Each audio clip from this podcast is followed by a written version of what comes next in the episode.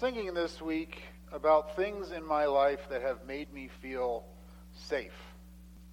Are, are there things in your life that, that give you a sense of security or, or make you feel safe?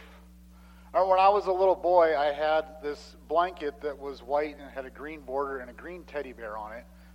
And I called it Blanky, and I loved Blanky. And I evidently couldn't sleep without Blanky.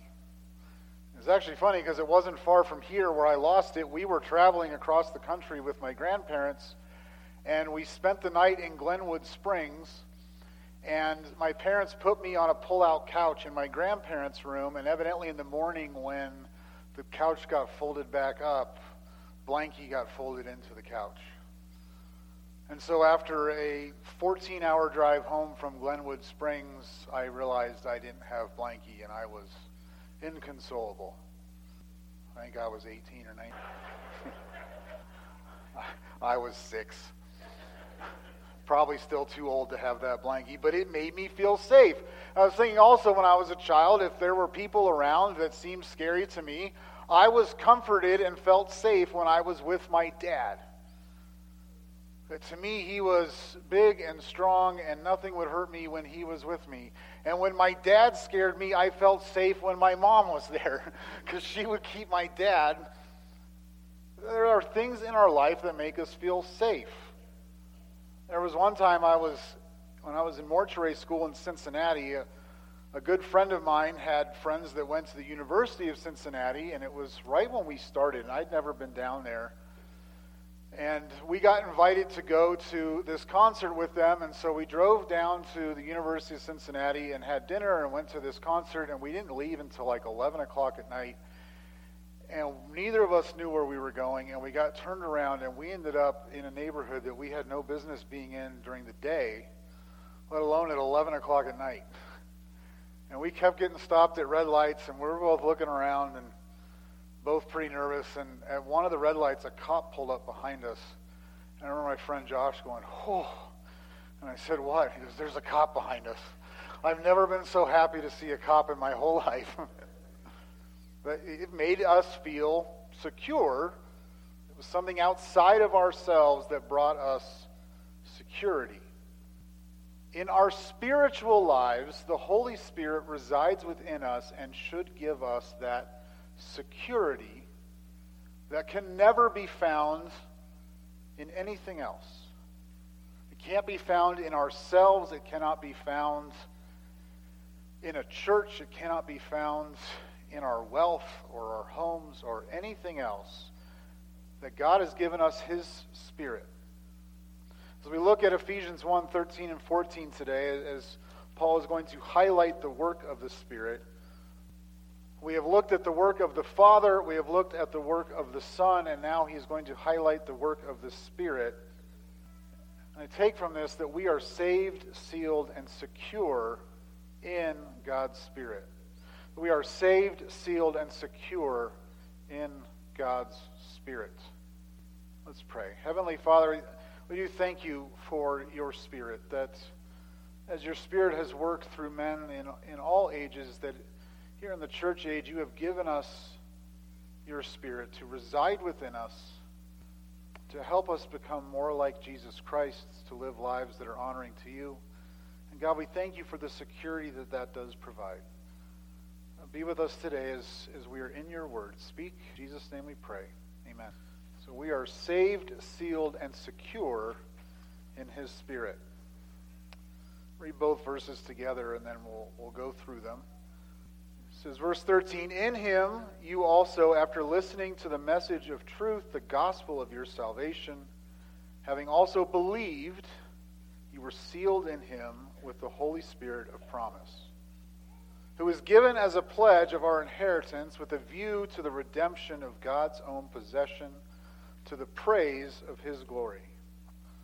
So he starts this again with in him. So I brought out several weeks ago when we see in him in Ephesians that he is pointing to this new position that we have in Jesus. That we used to be one way, but now we are this. We are in him. It is this beautiful promise that that life has changed because of what Jesus has done for us and our faith in him. We are no longer who we used to be. As he'll bring out the beginning of the next chapter, that how they used to be, they are no longer that. They are in him.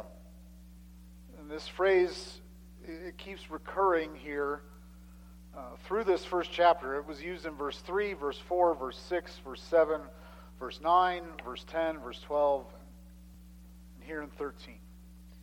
That this is an important truth that Paul is trying to get across to them, that this truth is foundational to their faith. Nothing can happen if you don't have a firm foundation. Or when I studied Hebrew in seminary, and we spent the first like eight months just learning tenses and all of the, I mean, you start with the alphabet, obviously, because it is not our alphabet. And then uh, all of these things that the professor kept saying, we're still in the foundation. We're still in the foundation. It seemed like three fourths of the time we spent learning Hebrew was the foundation. Paul keeps repeating this in Christ over and over because it is the foundation for what he is teaching them about their position and how their position affects their condition. And so he tells them that, that you also, after listening to the message of truth, the gospel of your salvation, having also believed, you were sealed in him with the Holy Spirit of promise. Warren Wiersbe said that this verse, in a nutshell, is how a sinner becomes a saint that you hear the good news that the, the instrument that God has chosen to build his church is the message of what he has done for us in Christ Jesus. The gospel.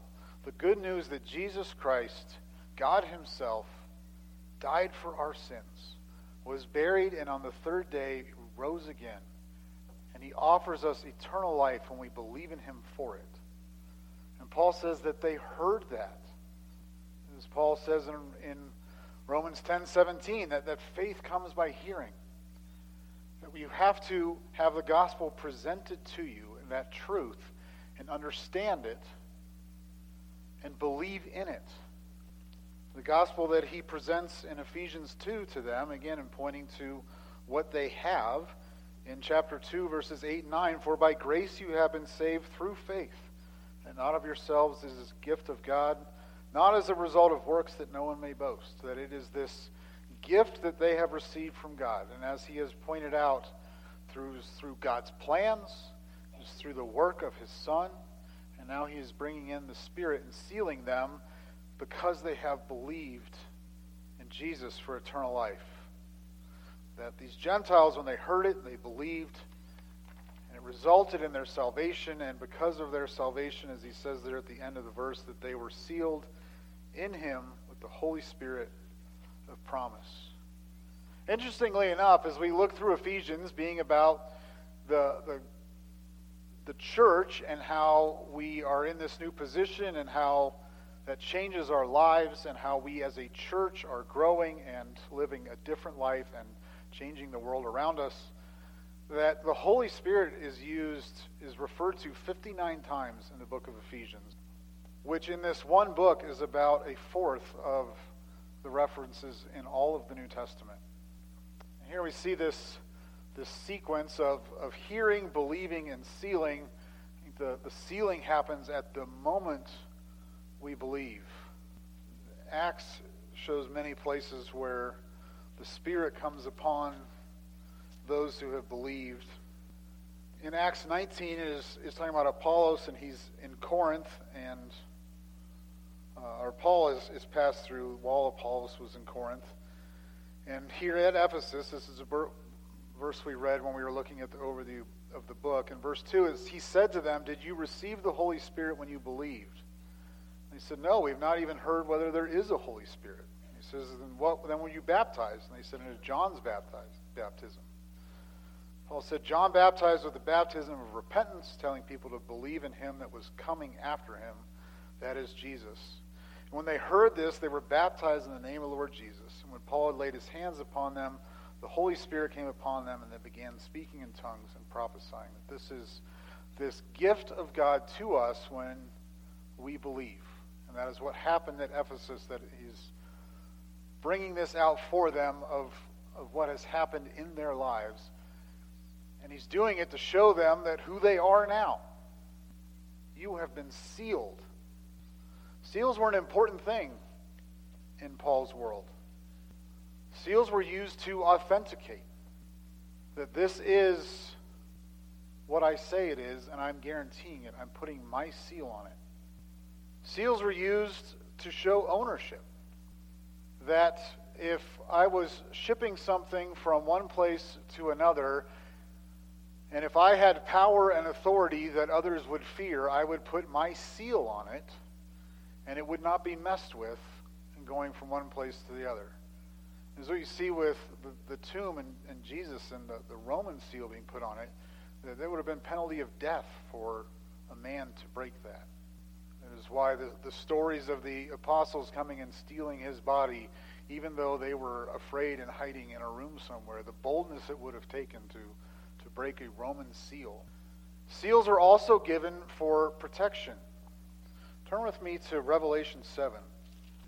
Read verses 3 to 8. Revelation 7. This is saying, Do not harm the earth or the sea or the trees until we have sealed the bondservants of our Lord on their foreheads. And I heard the number of those who were sealed 144,000, sealed from every tribe of the sons of Israel.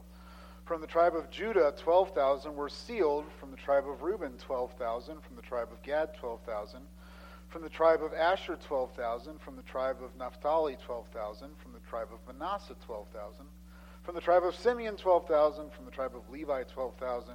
Tribe of Issachar, 12,000. The tribe of Zebulun, 12,000. The tribe of Joseph, 12,000.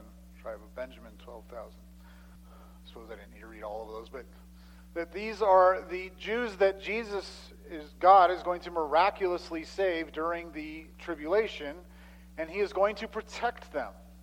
That sealed is repeated over and over, but about what God is going to do for them. That in order to spread the gospel throughout all of the Jews, that these 144,000 are going to be sealed, they're going to be protected by God.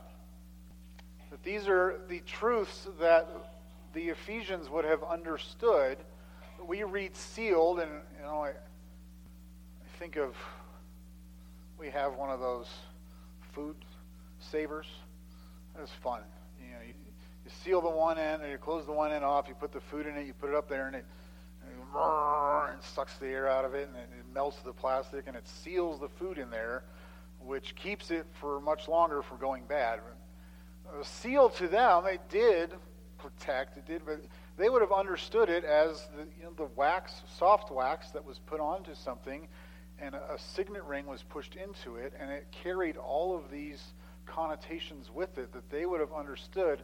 So when Paul is saying that they have been sealed by the promised Holy Spirit, that this is an amazing thing.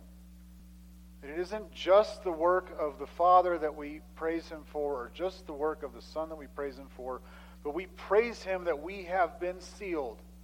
We are genuinely his. We are protected. We are authentic. These are beautiful truths about who we now are in Christ. We have the Holy Spirit dwelling in us. Romans 8:11 that if the Spirit that raised Jesus from the dead dwells in you that he will give life to your mortal bodies. That is a beautiful, beautiful promise. And Paul is bringing that out here about who they now are in Christ.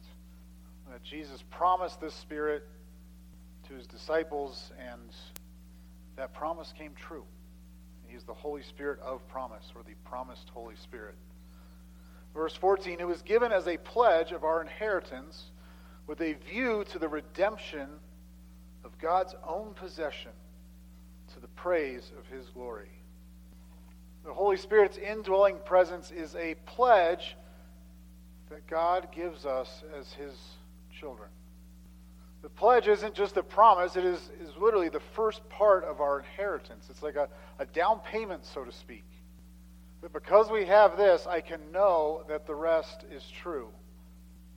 Uh, 30 years ago, is two gentlemen at Dallas Theological Seminary started a, they wrote several books on the already not yet. And I don't really buy into their theology. That's all about the kingdom, that there are aspects of the kingdom here and then to come, and I look forward to a perfect kingdom that is to come. But, anyways, the already not yet is very applicable to this that I already have the Spirit.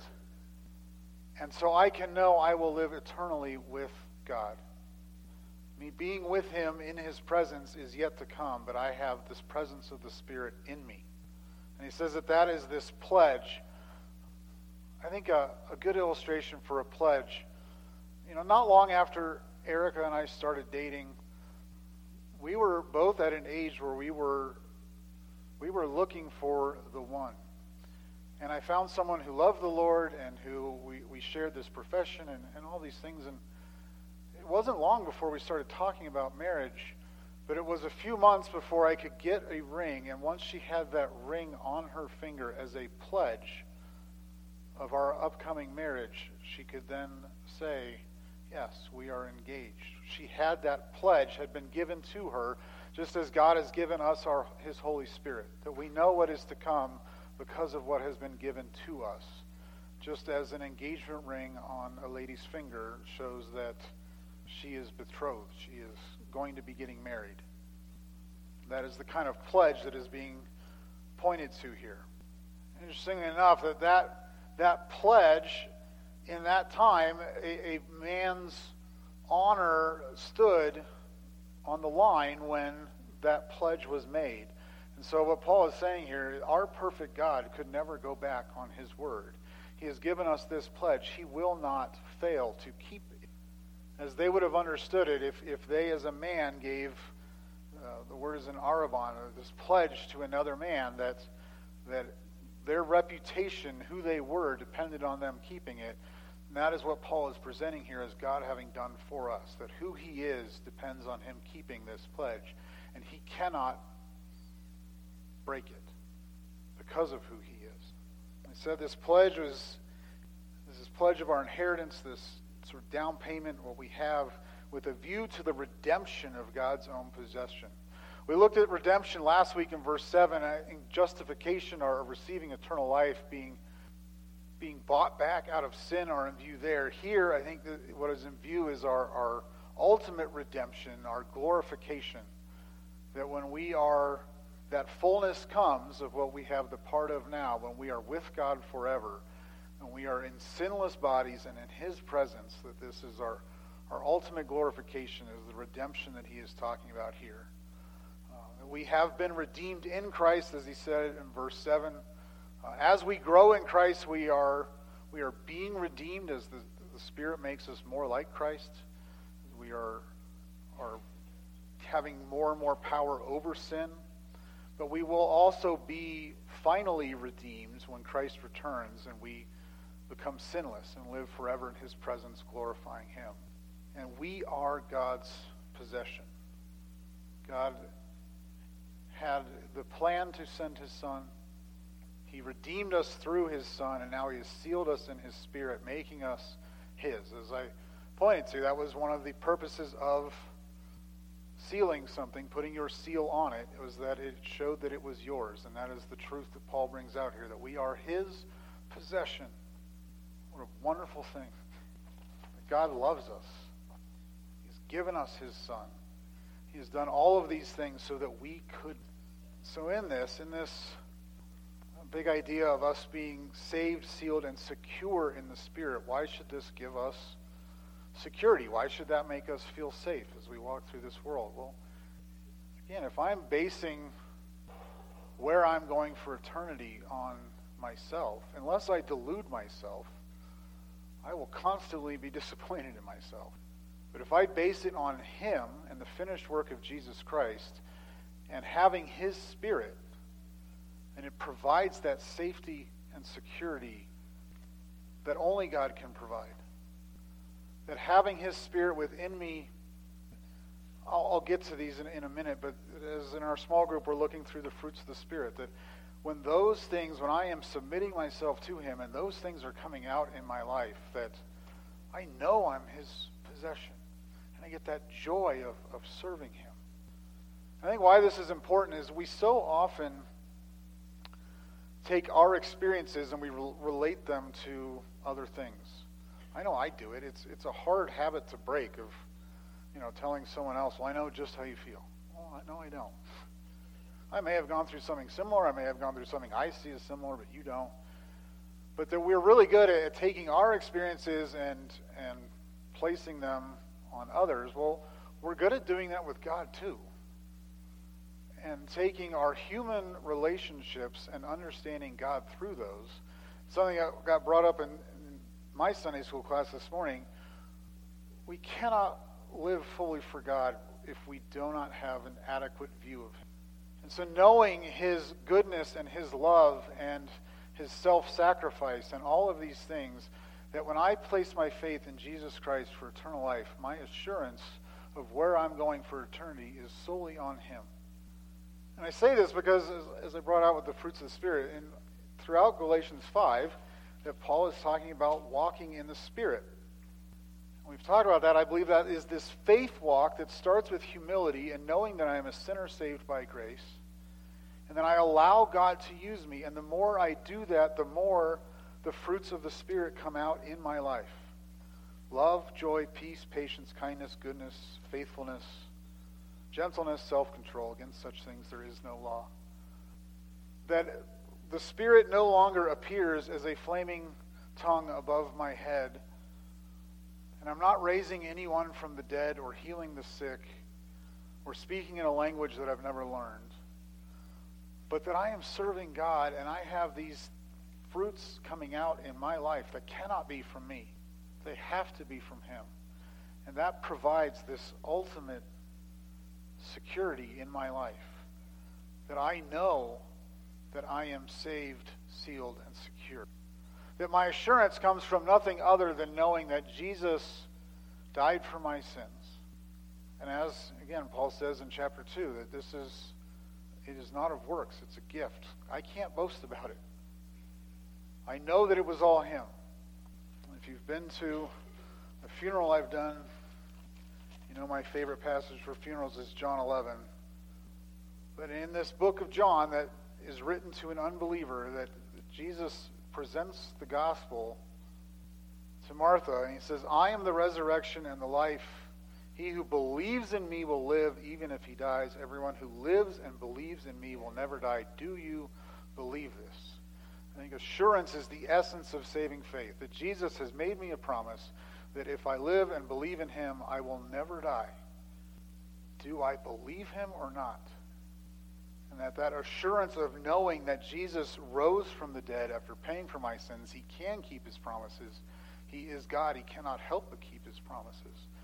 And that I rest in that assurance. And that assurance is solely on him. And so it places me in that where I need to be to serve God.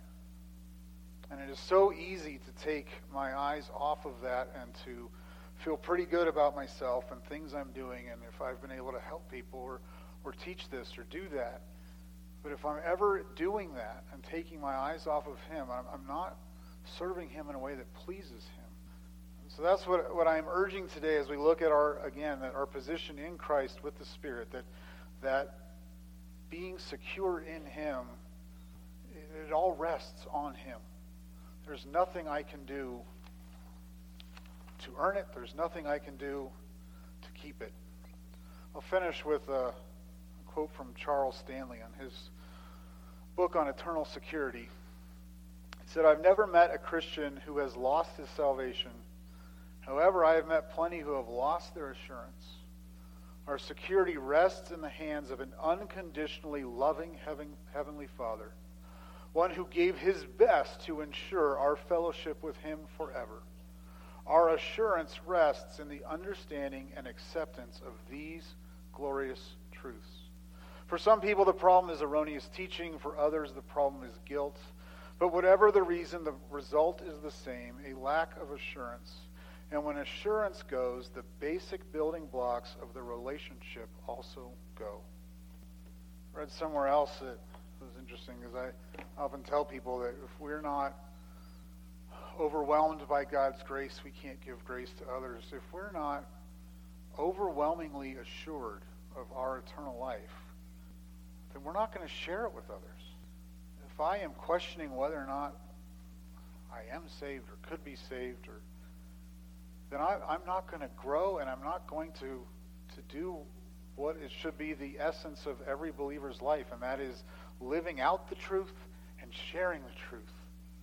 Because as Paul brought out there at the beginning of, of verse 13, that, that they heard the gospel.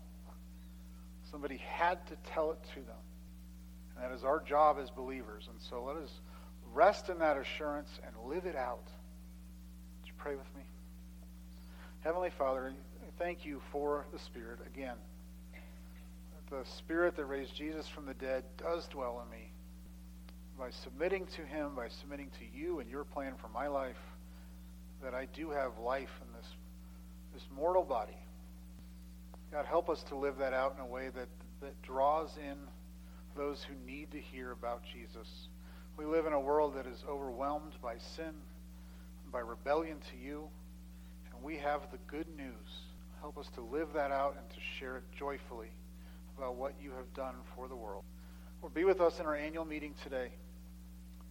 Pray that it is a uplifting time, that as we look forward to this next year, God, that we will continue to take steps in, in growing together and in growing in our service of you.